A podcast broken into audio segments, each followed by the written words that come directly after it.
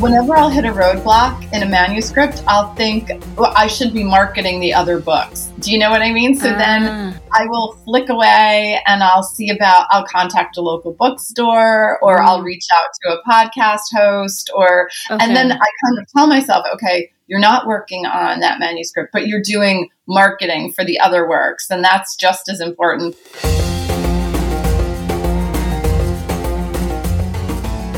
Hi, friends. This is Read and Write with Natasha podcast. My name is Natasha Tynes, and I'm an author and a journalist. In this channel, I talk about the writing life, review books, and interview authors. Hope you enjoy the journey. Hi, everyone, and welcome to another episode of Read and Write with Natasha. So, today we have with us Liz Alterman, who's the author of the book The Perfect Neighborhood. All right, so Liz has the funniest bio I've ever read. So, listen to this.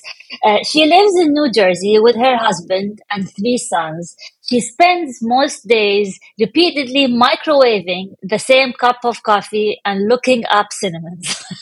So this is just hilarious and funny, which brings me to the first question, which is about humor. But before I start asking you about humor, Liz, welcome to the show and thank you, thank you for joining me. Oh, thank you for having me, Natasha. I'm thrilled to Yeah, chat with you me too. morning. So obviously you're funny.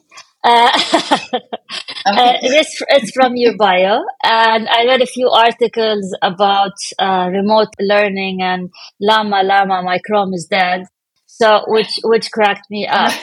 So yeah, so you. your book. Go ahead. Sometimes, oh, I was just going to say, I, I try to uh, work out some of my personal frustrations through humor. and I think remote learning was really kind of reaching, pushing me over the edge at the point where I wrote that. Yeah, this is. I mean, I I also try to incorporate humor in in anything I write. Doesn't always work, but I I try. And but your your book is deals with with a with a bit of a dark topic, and so I'm gonna let you tell us a bit about this book. And if you manage to somehow include humor in, you know, while you're writing about a, a dark topic. Oh, thanks for asking. So, The Perfect Neighborhood is set in an affluent suburb, and I've lived in New Jersey most of my life. And so, while it's a fictional town in the novel, it is sort of based on different communities where I've lived in New Jersey. And I think there's always a lot of room for humor within sort of the parenting community, um, that, you know, gossipy kind of uh, who's keeping the secrets about when registration is for the good soccer teams or the basketball teams or who's the best math tutor, but they may not want to share that information in case you bump their child out of the way. So the book centers on this, I guess, this neighborhood, Oak Hill, where initially all the gossip focuses on a model and an actress, Allison Langley, who leaves her husband, who's a former rock star and sort of, uh, they seem like this golden couple in the neighborhood. But when she leaves him in the middle of the night, everyone's gossiping. Is she coming back? What went wrong in their marriage? If they can't make it work, how can we make it work? And then fast forward two months, and a little boy, Billy Barnes, goes missing on his walk home from kindergarten. And suddenly, all of these people think, you know, we were focused on the wrong thing. We Hmm. were looking at the Langleys and their marriage, and we should have been worrying about possibly a predator in our midst. And, you know, they were so comfortable in this nice area that they thought really nothing could touch them. And so, even though it is kind of a dark, uh, I would say suspense, hopefully suspenseful novel, I did try to bring in humor in just those those characters of the kind of women and parents that you meet in a community like this. And then we do learn where Allison has gone and the woman that she's living with, her old friend. I tried to bring in humor through that woman's voice because uh, that friend, they've been out of touch, but they've reconnected. So Viv doesn't necessarily know everything that's gone on in Allison's past. So she brings a bit of comic relief, I think, to the novel because she's this like single gal in Manhattan, just, you know, trying to have a good time. And she wants Allison to join her in kind of her, her hijinks. And Allison is kind of trying to reconcile what happened to her when, what led her to leave Oak Hill. Okay, so it is set in suburbia. And uh, does uh, the name of the neighborhood is Oak Hill, right? Does does it exist in in real life, or did you? No, it's it's sort of a composite of all different areas. And it's funny, uh, where I live now, people will say, Oh, you base this on this town. And then uh, the town where I grew up, people will think it's based on that town. And another town where I work, people will think, Oh, you based it on that. But really, they're so similar. It's sort of a composite of everything. Okay. So, why suburbia? I mean, like suburbia usually gets a bad rep in in general. Like you have desperate how uh, desperate whatever why, how housewife right. and uh, you know you this is always like these uh, bad things happen in suburbia. Like think of Dateline when like in this quiet suburban town where nothing happens. So and like, is that a new trend now that everyone is picking on suburbia? And you know, it's it's it's like you know, I live in suburbia too, and I can see why it inspires you. But why suburbia? Why did you pick suburbia? Uh, why not like a thriving city like New York or um, so?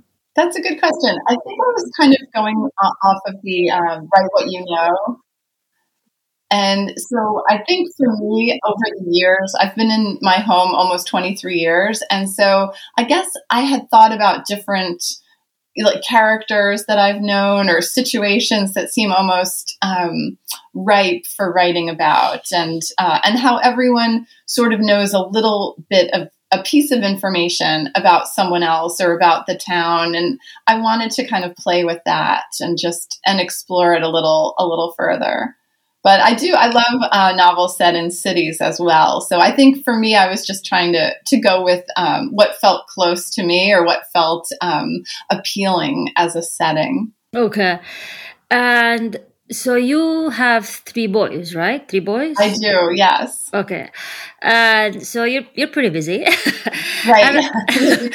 so I'm I'm curious about your writing style. So this is your your first novel, correct? Well, I actually wrote a young adult thriller that okay. came out in April of 2021, and okay. then I've also written a memoir that um, ah, okay. came out, I guess, in November of 2021, and it's available through Audible on audio. It's called Sad Sacked, but it'll be out in print next June. Ah, nice. Okay, that's that's exciting. What what's what's the memoir about? The memoir is about a period when my husband and I lost our jobs within six weeks of each other. Okay. So uh, he had been in his job for about 18 years, and he knew there were some layoffs coming, but so far he had avoided them until one November day when he, I guess, was let go in about a group of 50 employees. And initially he was super excited because he got a nice severance package and he, he had kind of been not so happy there, okay. but he had this almost sense of security. There were good benefits. It was a role that, you know, he knew how to do the job. It was fine. And um, he was kind of complacent. So he sort he was looking at this layoff initially as almost the kick in the pants that he needed to get out there and find something new. And for me, I had only been in my role maybe about two years when okay. I was let go. The company was kind of just laying off people by the hundreds and they were getting ready to be taken over by another company. But so the I guess I was initially panicked because I had seen my colleagues uh, being laid off and not being able to find new positions. So the whole book sort of focuses on how my husband and I, you know, we're home together, which I joke people say for better or worse, but not for lunch. You know, suddenly we're we're looking at each other all the time, and uh, we've got these three kids who are kind of. It was funny. My middle son um, Ben, he just couldn't seem to process that that his dad had lost a job because um, he would, my husband would come down and he would be like, wait, Dad, you still don't have a job? You're still here? What do you, what do yeah. you do? Wait, why is Dad here? And we'd have yeah. to be like, Ben, Dad doesn't have it. Like, it just seemed like he, uh, you know, kids, they're in their own world and doing yeah. their own thing. And it would be like, wait, Dad still doesn't have a job? So, was kind of how we had different approaches. And um, i just wanted to get right back to work. And we live in an older home. And so i was kind of hoping if um, if we could get back to work, we could use that severance package to like repair the poor plumbing and our deck that was falling off the house and make those home improvements.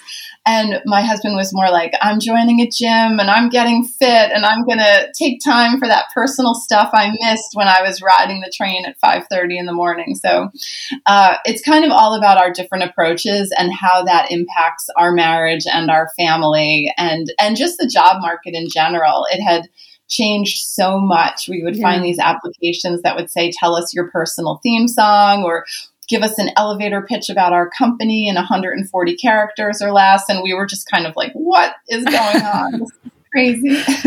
so uh, I, I, hope you guys are okay now uh, in terms of the job scene, which the question is now is are you writing full time or are you employed I'm now? Of, I'm, like I'm trying to write another novel, but I'm also taking on freelance projects as they okay. come in and uh, okay. uh, and trying. But you know, I feel like at the time when I wrote the memoir, um, you know, being unemployed, people would say people didn't really want to hear about it. We, I had an agent, she sent it out, and people would say nobody wants to talk about unemployment. This was maybe in 2018. So I feel like once the pandemic hit and we saw such widespread layoffs, I feel okay. like it's taken a bit of the stigma away okay. from unemployment. So, and I feel like so many people have had to weather that storm okay. that uh, that I hope the story resonates with with more people and as people people find it.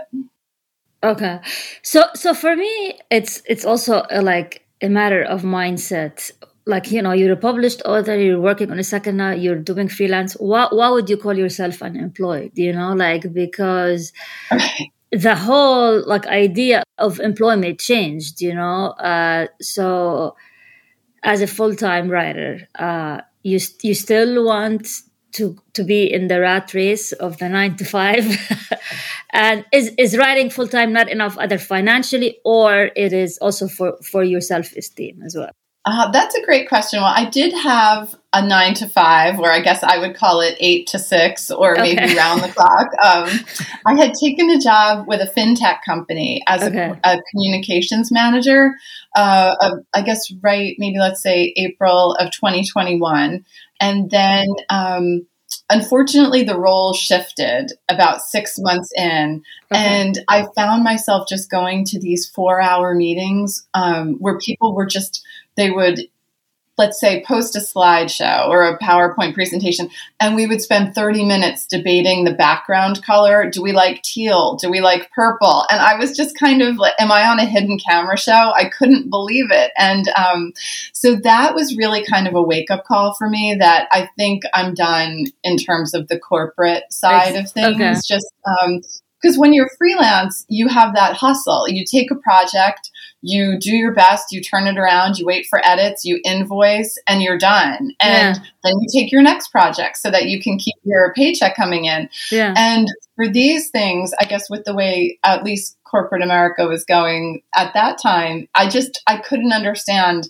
having 20 people in a four hour meeting and at the end really have not accomplished anything and say, okay, we're going to meet back next Wednesday and we'll keep hashing this out. And I just thought okay. this is not how I am used to doing business. Okay. So are you satisfied now with with being a full time writer? Is is that enough? And uh, that, that's a good question. I think I think uh, personally, like in terms of fulfillment. I enjoy that. I, I try uh, to take on some side projects maybe mm. writing an essay or a humor piece as the idea comes to me would I say financially that it's enough? No, I don't think so. So I definitely think uh, my second child will uh, head to college in the fall, mm. and I keep joking either either I have to sell a novel or I have to really or sell the child, sell a child, sell a novel, okay. sell an organ. I don't know. Something something has to give. Well, I mean, it is, you know, you can do it. Uh, honestly, you can live off your writing, and there are ways around that. We can chat about it later on. But in a, if money was not the issue, you would do this full time. Right, I would. I would. Okay. So it's it's it's doable. Just let me tell you that.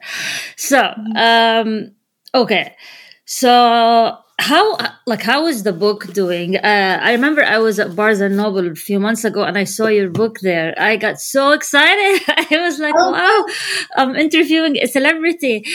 Oh, thank you. Thank so, you. so if you can tell me a bit about you know the feedback that you got if you know anything about how people received it how are you marketing? Is it you or your uh, did you hire a PR company? Is it your publisher? Just let's just talk about how the book is doing. Sure, thanks. Um, I guess I would say I, I've been really gratified to see that readers have enjoyed it at least or or if they're not enjoying it at least they've had the courtesy to not tag me and let me know. Okay. Um, so i appreciate that. Uh, i think people have said you know i read it quickly it was a fast read which that's what um, another friend of mine and i she's a writer as well and we were talking about how you know some books are like life changing mm. but we were saying we're really what we set out to do with our books, which fall more in the psychological suspense category, we're just looking to entertain readers. You know, to have maybe you have a book on your nightstand and you look forward to getting back to it that night. Like that was kind of my goal. I wanted to provide entertainment for readers, and I hope that I've done that. And recently, I was very fortunate that um, some neighbors, which they were kind of joking because they were saying we were waiting to see ourselves in this book as characters, uh, because of course they've lived in this town with me for two decades.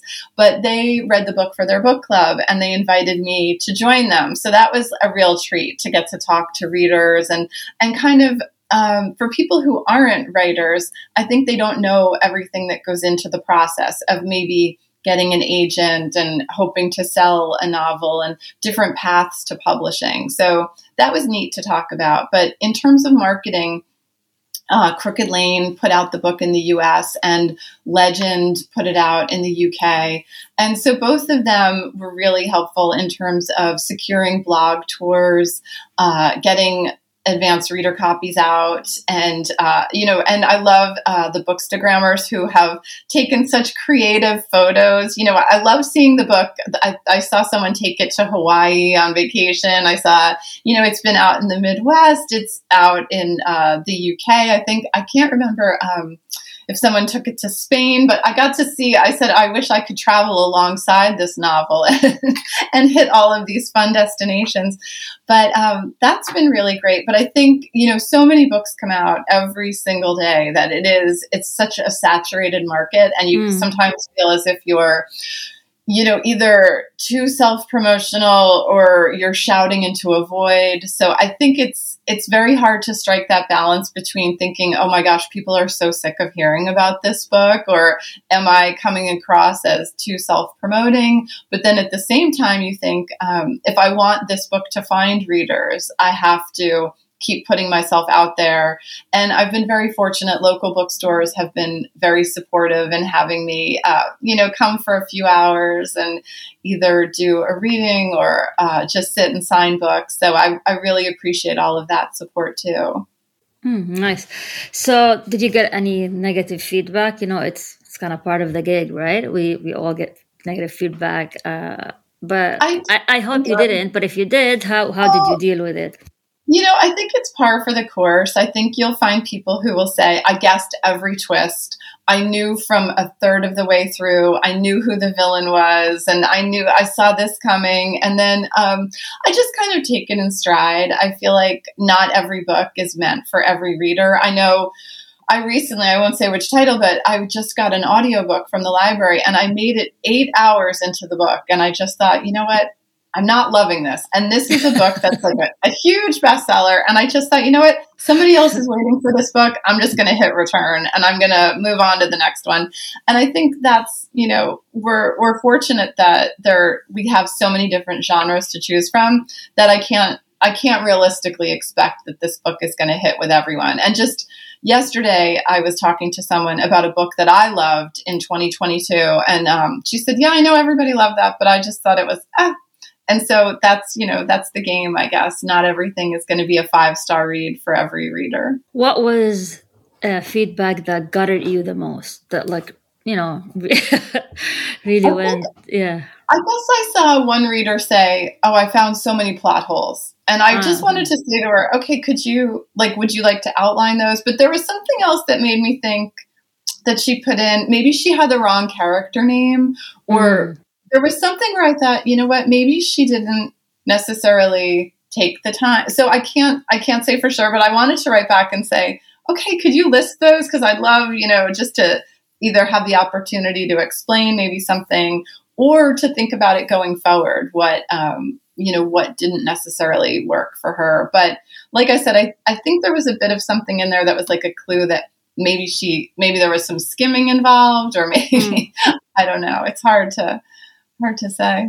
So, how did you find your agent, uh, and how was the process? And you know, I just want to know about the, the publishing journey. Uh, well, I would say for this book, I sold it on my own to Crooked Lane. I didn't have an agent um, when, by the time I started uh, querying this, so I sent it to Crooked Lane and to a bunch of publishers that didn't require agents, okay. and I ended up with five offers, which was oh, wow it was a shock because after um, I had had I had had a few agents before this, and um, with my memoir and with my young adult thriller, and you I would get some lovely rejections, like oh I really love the plot, but then you get those con- conflicting ones that'll say um, some people will say I love the voice. And then, the, but you know, the pacing didn't work for me. And then okay. you get the next one that'll say, I loved the pacing, but I just didn't connect to yeah. the voice. Or yeah. people would say, I, I love this. I don't know how to break it out. So I felt like, um, after all of those rejections to get multiple offers on this book was just a delightful surprise okay. for me. So that was, yeah. it was a shock, but it was exciting. But I do, I will say, as I've been working on other books, um, I do have an agent now, and I found her just uh, through querying uh, a, a, different, a new work, and so that that's been exciting to have somebody kind of in my corner as a mm. kind of protecting me and as a cheerleader, and kind of opening up the field to to other publishers as well. So the reason that you went without an agent is because you just did not want to wait to find an agent and or what like what was your thought process? You know i guess i if i could be honest i would say that i i had spoken to different people um, during the process of this and and i had had an offer from one agent and I think I thought she was lovely and great. And then as we got a little deeper into it, she wanted to change, make a lot of changes to the story. And I okay. sort of came away thinking that maybe I would be ghostwriting her book. The idea that she had it was gonna, it was, it was definitely a larger rewrite. And then, okay. um, I had had someone else who was working with me, and then um, she just sort of ghosted me. And I yeah. later, when I said, like, this isn't working for me, I'm going to go my own way, she came back with a lot of excuses about why she had disappeared like that. But I, I felt like I had I had reached out enough times that she could have at any point let me know I have this situation going on and I'm sorry, I'll be in touch down the line. And so I just decided I wanted to move forward on my own. Because I think, like you say, that waiting, I think, can really kind of impact your, I guess, enthusiasm for your next project. And I think there's so much uh, self doubt in writing and so much isolation that you sort of feel like if somebody is not with you, it's maybe better to go it alone. And that was kind of my thinking. Mm. Would you consider self publishing?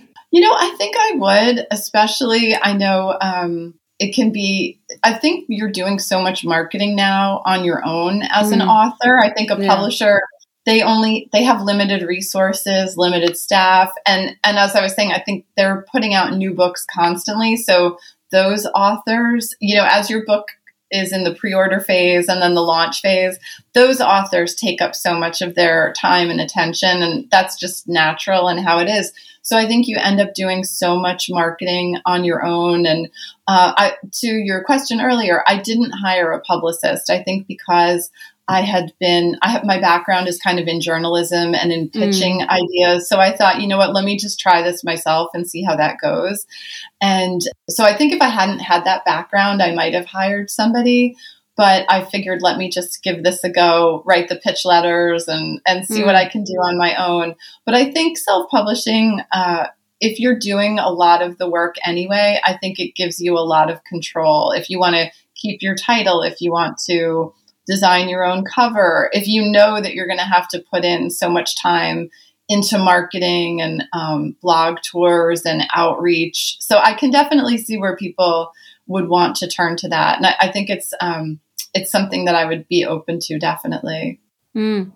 So, what's your next book about? Oh, uh, thanks for asking. I'm working on right one right now that follows two families. The moms are very good friends, and their sons, who are in their 20s, are very good friends as well. And these two boys or young men, they live uh, at a ski resort right now. And one afternoon they go skiing together, and only one of them returns.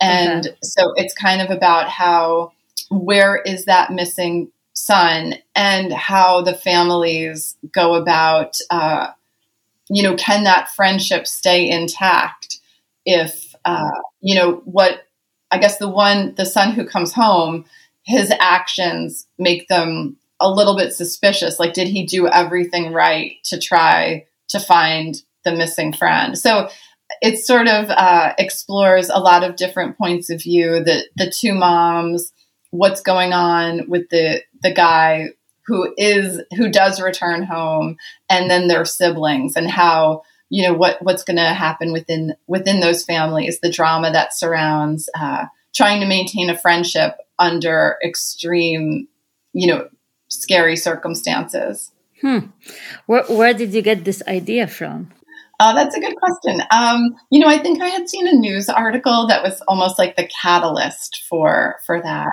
Okay. So what is what is your writing routine or do you have a routine or do you like wait for inspiration? Like what what is your day like in terms of of writing? Oh, well, I try to after after I make that coffee and then microwave it 16 times. I usually Yeah, I like this down, one here. Yeah. exactly.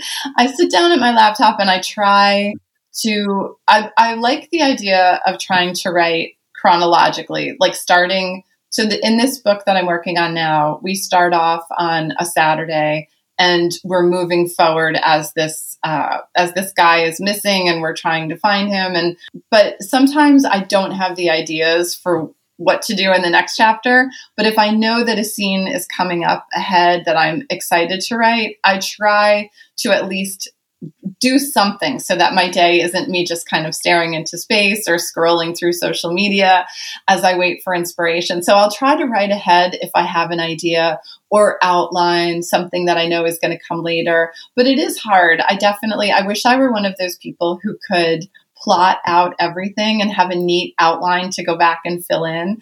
But I think, unfortunately, I seem to get the ideas during the writing process. Like I have to kind of be in it to figure it out, and that's um, that's kind of how it goes, which can be frustrating, you know, especially as if I write something and then realize, okay, I have to scrap it. That's not going to work. Do you do you write every day, rain or, rain or shine? What, I try what time? To.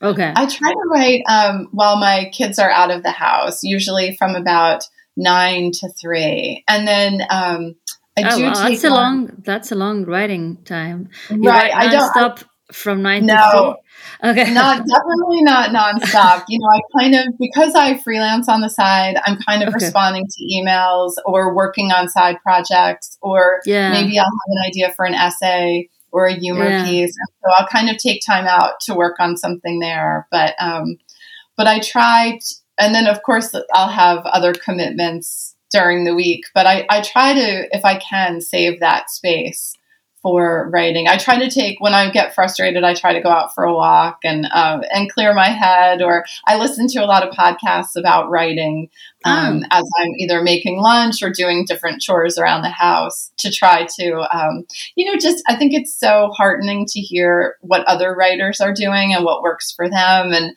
and also to hear that you know we're not in this alone. Everybody comes to that blank page with a bit of fear and trepidation. What kind of podcast? Uh, can you name a few? Oh, sure. You know who I love? Um, Camille Pagan. She is an author of a number of best-selling books and she's also a book coach now and hers is called you should write a book and what she does is um, what i like is it's they're kind of maybe like 20 to 30 minute segments where she will speak with an author Okay. And kind of coach them through an issue that they're having. And she's Ah. she's very honest, but she's also very encouraging. So I appreciate that. I also love um, a bookish home.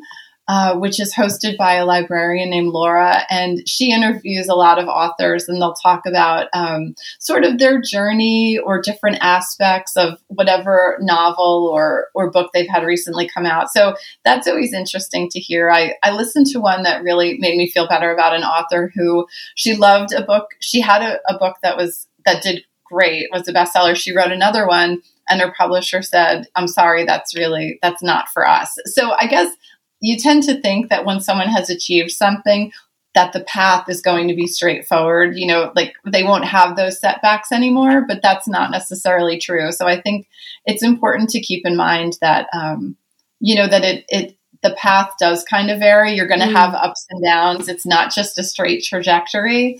And that I think it's also a good reminder to celebrate every win, every small win, because this is such a hard endeavor, as you as you well know. So Yeah.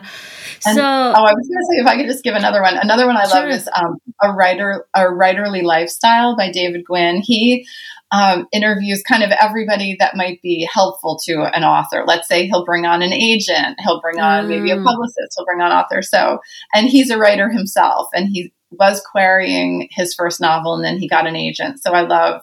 I love hearing about that. But I mean, I could go on. I think I wrote a newsletter about the podcast that I love, like listing all of them. Ah, nice. Okay, I should I should uh, subscribe to Yes, I'll send, it, I'll send it to you. Yes, yeah, I I, I love newsletters. I yes, love I'm always going back and adding. And of course, I, I'm sure you listen to um, The Shit No One Tells You About Writing. That's a great one where two agents critique a query letter. And then, usually for the Ah. second half hour, Okay, that's um, nice. Yeah. they will they'll interview an author who shares their journey and so i always anytime i'm you know out for a walk or or cooking dinner i usually have a podcast keeping me company Mm, I listen to audiobooks a lot. I a lot of that. the yeah, because especially when I walk the dog, uh, that's like the best time. And so okay, let me think. So you are during the day, which is like I'm in a very similar situation, and maybe you can help me out. Maybe you can coach i'll me. try So I spend, you know, uh, I write fiction and nonfiction, and I ghost write. You know, I have lots of clients, and when it comes to my own work, I sort of like keep, you know, uh, postponing it because I have to, you know, I have paying clients, right? Right. And then by the end of the day, you're either exhausted or um, you're just you you can't look at the computer anymore, especially if you do writing for a living. So how do you manage between like writing fiction or, or like and writing for clients or you know like paying the bills through your writing and then you have your creative endeavors Right. I think that that's a great question. I try to schedule time. I used to be better about this, but I would try to get up early. And that's the time I would devote to my own projects because then I thought uh, it's kind of uninterrupted time. No one's awake yet. I'm not getting many emails. So I, I guess I would try between like six and seven in the morning to devote a solid hour. Because I don't know about you, but I also feel that guilt of like neglecting my own projects Mm, you know it like weighs on you and then also i think the longer you're apart from it when you go back to it it you almost have to reread to get in that headspace and to Yeah. connect with those characters voices again so Yeah. i try not sometimes i forget the character's name like who was this again like, exactly like, what were you doing and yeah I don't know, I'll leave myself notes, and this just happened to me yesterday. I had been working on another part of this book, and then when I read the note I had left myself for later in the manuscript, I thought, "What did I mean by that? What what was I telling myself to do here?" So I have to get better about my personal notes, but. I think maybe just even if I set, even if I take a break, like let's say if I'm working on projects for clients, when I'm going to eat lunch, I'll say, okay, I'm going to eat, but I'm going to keep my manuscript open. And even if I just do a little bit of editing, sometimes that Mm. can spark an idea of like, okay, you made a note of this here. Like make make sure you refer to this again later in the novel, and then I'll jot notes. And so even though it might not be a big chunk of time, I feel like at least I'm kind of touching the project, or I'm still connecting with it. okay Um, but I also will try on weekends to to devote that time to my writing, my personal stuff. Yeah, yeah. Do you use any like specific tools to outline or to write your novel or just the Word doc? I'm just doing Word docs, which is it's very messy. I will always say okay. I ev- with everything I write, I say to myself you have to get a better process. But mm-hmm. I know I've heard people talk about Scrivener, Scrivener but I've heard I Scrivener, I, yeah. Do you like it? I always I hear mixed it, yeah. Oh, okay. I always hear mixed things that it's like a steep learning curve, but then other people say it's not. And then people say, I just went back to Word. I don't know. For me, Scrivener, uh, especially the first draft, like I, for this, my second novel that I'm working on, which is, you know, I've, I've been putting it off for, for years with no excuse. But the first draft for me was because you divide the chapters, right? So, if you get an idea, you know exactly where to plug it in, and and then you can name the chapter. So you can have like num chapter like when the main character has a fight with her husband or whatever, right? That's like the chapter, and then you you know like when you walk and then you're like ah maybe she's gonna throw the glass of wine you know like and you remember okay i have to add this so you immediately right. go to the chapter and you plug it in makes it much easier for me because you visually see it. And also for me is the character how i so i find images of of characters uh, like online like celebrities and then i plug them in and every time like how does this character look like again and so i go back and this inspires me to add more description like you know That's she great. played with her long black hair or he smiled and the dimples showed or whatever right That's a great and idea. Oh, I'm gonna so, have to try that. Yeah, try try that. It helped. You know, I'm I'm all talk though. I wish I can go back to it, but I've You'll get back to it. You will. Yeah, yeah but that's I I, I would uh, highly recommend at least for the f- first draft, uh, and it, it it sort of kind of takes the fear out of the first draft if you have it subdivided into small tasks or like small chapters. So you just like start with naming the chapters and start plugging in and moving things around. It becomes like a puzzle and it's so it makes it more of a game and so you kind of trick your mind into having fun with it than dreading it. So that's that's great. Yes because right now i have about yeah. 37 word documents open and it's yeah. it's a mess. It's a that's mess. scary. I mean that is for me that is scary. Like that would make me procrastinate. And then like you know the reason we procrastinate because we're dreading the task.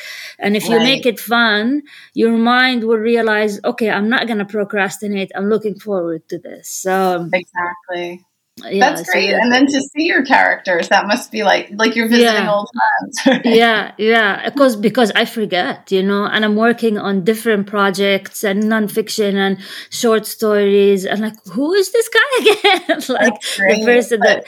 Yeah, but it's it's fun every time I talk with someone on the podcast, I get really fired up and inspired. and then like I go back to my novel and then just, uh, you know, and then, and then get back to my other paying clients. it's a problem. It's very hard to divide. And yeah. I think too, I, when I mentioned Camille, uh, I was very fortunate. She had me on as a guest. And one thing that I struggled with, and maybe you have some advice for me, but that whenever I'll hit a roadblock in a manuscript, I'll think um, well, I should be marketing the other books. Do you know what I mean? So uh. then ah. I will flick away and I'll see about, I'll contact a local bookstore or mm. I'll reach out to a podcast host or, okay. and then I kind of tell myself, okay, you're not working on that manuscript, but you're doing marketing for the other works. And that's just as important. But I have to, so her advice was kind of, just block off chunks of time and tell yeah. yourself is the time when I write, this is the time when I market. Yeah. And um, yeah. so I think that because it you feel very divided. Like I want to work on this, but at the same time, I I want to keep this thing going. So yeah, yeah, you have to wear a lot of hats. I know, and with three kids, oh, God. I know. I always want to put them to work for me. I see other writers where they've got like their kids on almost an assembly line where they're helping pack and, and send out, but my boys are kind of like you're on your own. Yeah, I don't know how are you. How are you? I have two boys and a girl, so it de- it depends on the mood. They they make fun of me most of the time, but um, you know. Yes, I have that too. I know. And I, I don't know about your kids, but I will try to say, I don't know if you've seen certain authors, like big name authors, will, uh, for charity, they'll raffle off a name. You know, do you want to name a character in my book? Or would you like me to use your name as a character in my book? Ah. So at dinner, I'll say to my kids, here's your opportunity. You can name a character, and nobody wants to play along. So, Ah, that's a good idea. It's probably my five-year-old would like it. The, the others, the, too busy with their video ga- games to care. exactly. right. Yes. Uh, yeah, that's that's fun. I'm actually taking them to. Uh, we go there every year. It's a um, book festival here in Maryland called the Gaithersburg Book Festival. Oh, how Uh, fun. It's fun because they have like a huge children's section, and so they love meeting the authors, and they have all these books where the authors sign. You know, so it's you know I I try to you know to make them realize that you know like reading and writing is very important. So um, Yes. started grooming them early. early I know on. it's so important. I was such a huge reader, but of course, um, my husband and I will talk about growing up. We only had like three television channels. You know what I mean? And Oh, you yeah. would just kind of watch reruns over and over Yeah. again. So yeah, books were such a, a love of mine and such a, an escape. But today they have so many between what's on their phone and all the million channels on TV and video games and Yeah, yeah. And I'm proud of my son because he wants us to go on Memorial Day's weekend. Uh, we live in Maryland, so he wants to go to Baltimore to see Edgar Allan Poe's house. oh, how So cool! It is cool. him. Yeah, so he asked me to get him the collection of short stories by Edgar Allan Oh, Poe, and he's been reading it. So we're all excited to go to his house. Uh, Oh, I love that. Yeah. That's the other two might complain, but I don't care. I'm, I'm, dra- Right. I'm dragging So all of them. right? Oh, that's wonderful. yeah yeah but um okay so uh, i always you know like to conclude by asking the authors to give just tips and advice for anyone who's struggling or anyone who wants to write a book but you know just too overwhelmed like or someone who is in the trenches and just want to give up. So what what kind of advice would would you give Uh, I would say, and this is something that I always talk about, is I very early on I joined a writing workshop, um, and that really kept me going because I think, like we were just talking about, you can make up so many excuses for yourself, Yeah, and and they're yeah. all justifiable, especially if you're working. You only have so many hours in a day. So I signed up for a workshop before. I guess my memoir was the first full length work uh, or project that I worked on. And I signed up for this workshop. And so every week I had to show up with 10 pages. And so Okay. that really kept me going. Almost like when people join a gym and you're like, well, I have to go because I paid. I Yeah. felt like this, um, I couldn't show up empty handed. And then what I love is that you would read your work aloud, which is another tip I would give. I think reading aloud really allows you to hear if you're overusing the same word, if you've mixed up your tenses, if um, the dialogue doesn't ring true. I think that's great. So we'd read aloud and then people would give you feedback right then. And so, you know, sometimes it, wa- it was hard to hear because you'd find out what wasn't working. But when you when you could hear somebody laugh at a line that you intended to be funny or somebody gasp at something that you you were hoping to get a reaction that can really that really was inspiring to me to go back and and go home and improve that chapter and then Mm. keep going forward so that's something i think it's also great because you hear like it seems like especially if you're on social media you see people announcing like um I just got a deal or I got an agent and it seems like everybody's getting ahead of you, you know, but Yeah. and it's not not that it's a competition, but it's easy to feel like, oh man, everybody else is achieving their goal or their Mm. dream and I'm still plodding away on chapter 2 and so I think to be in that workshop and to hear other people who are kind of in those the trenches with you of working through that draft was really inspiring to think like I'm not in this alone. So um, and when I worked on the perfect neighborhood, I was also in a workshop for that. And unfortunately, uh, COVID hit, but we were able to go online and still meet virtually, and that Okay. really kept me going. And the workshop was it? Did did you create the group, or was it like an organized thing, or how? how, um, how? It's actually so. I'm in New Jersey, and it was through the Writer Circle, and okay. they have, I guess, uh, they have in person sessions, and then they also have virtual, and they meet in different places around New Jersey. So they have a few outposts, so it's easy uh, for people. I guess if you're in North or Central Jersey, to hopefully find a location that's not too far from you, and okay. uh, and so that really helped. But and they offer whether you're beginning your novel or revising your novel or you're working on nonfiction, they have a lot for children and young adults. So they offer a wide array. And so I felt really fortunate to have found them and that that really kept me going. Ah, okay. Well that's that's great. Um, and then I guess one, from one of my early sessions, um, a couple of people I met now we'll still meet. We meet for lunch, but we used to meet and talk about our writing. But now, as as life has gotten in the way, kind of we're all at different stages. Uh, one woman, she's still working on her memoir, and one of the other writers, he has a chapbook coming out, so he's put his short stories together and found a publisher. And so we're kind of all at different places, but we've stayed friendly, which is wonderful. So it's it's great to to have that, you know, kind of a friendship grow out of it that you didn't necessarily expect. Great. So this this this been one uh, wonderful, Liz. And any final thoughts? Before no, just I appreciate everything you do to bring uh, readers and authors together. So thank you. Ah, you're welcome. And um, for anyone who is uh, reading, uh, listening, or uh, watching, don't forget to check out Liz's um, book, The Perfect Neighborhood. So, and thank you everyone for spending this hour with us. And until we meet again.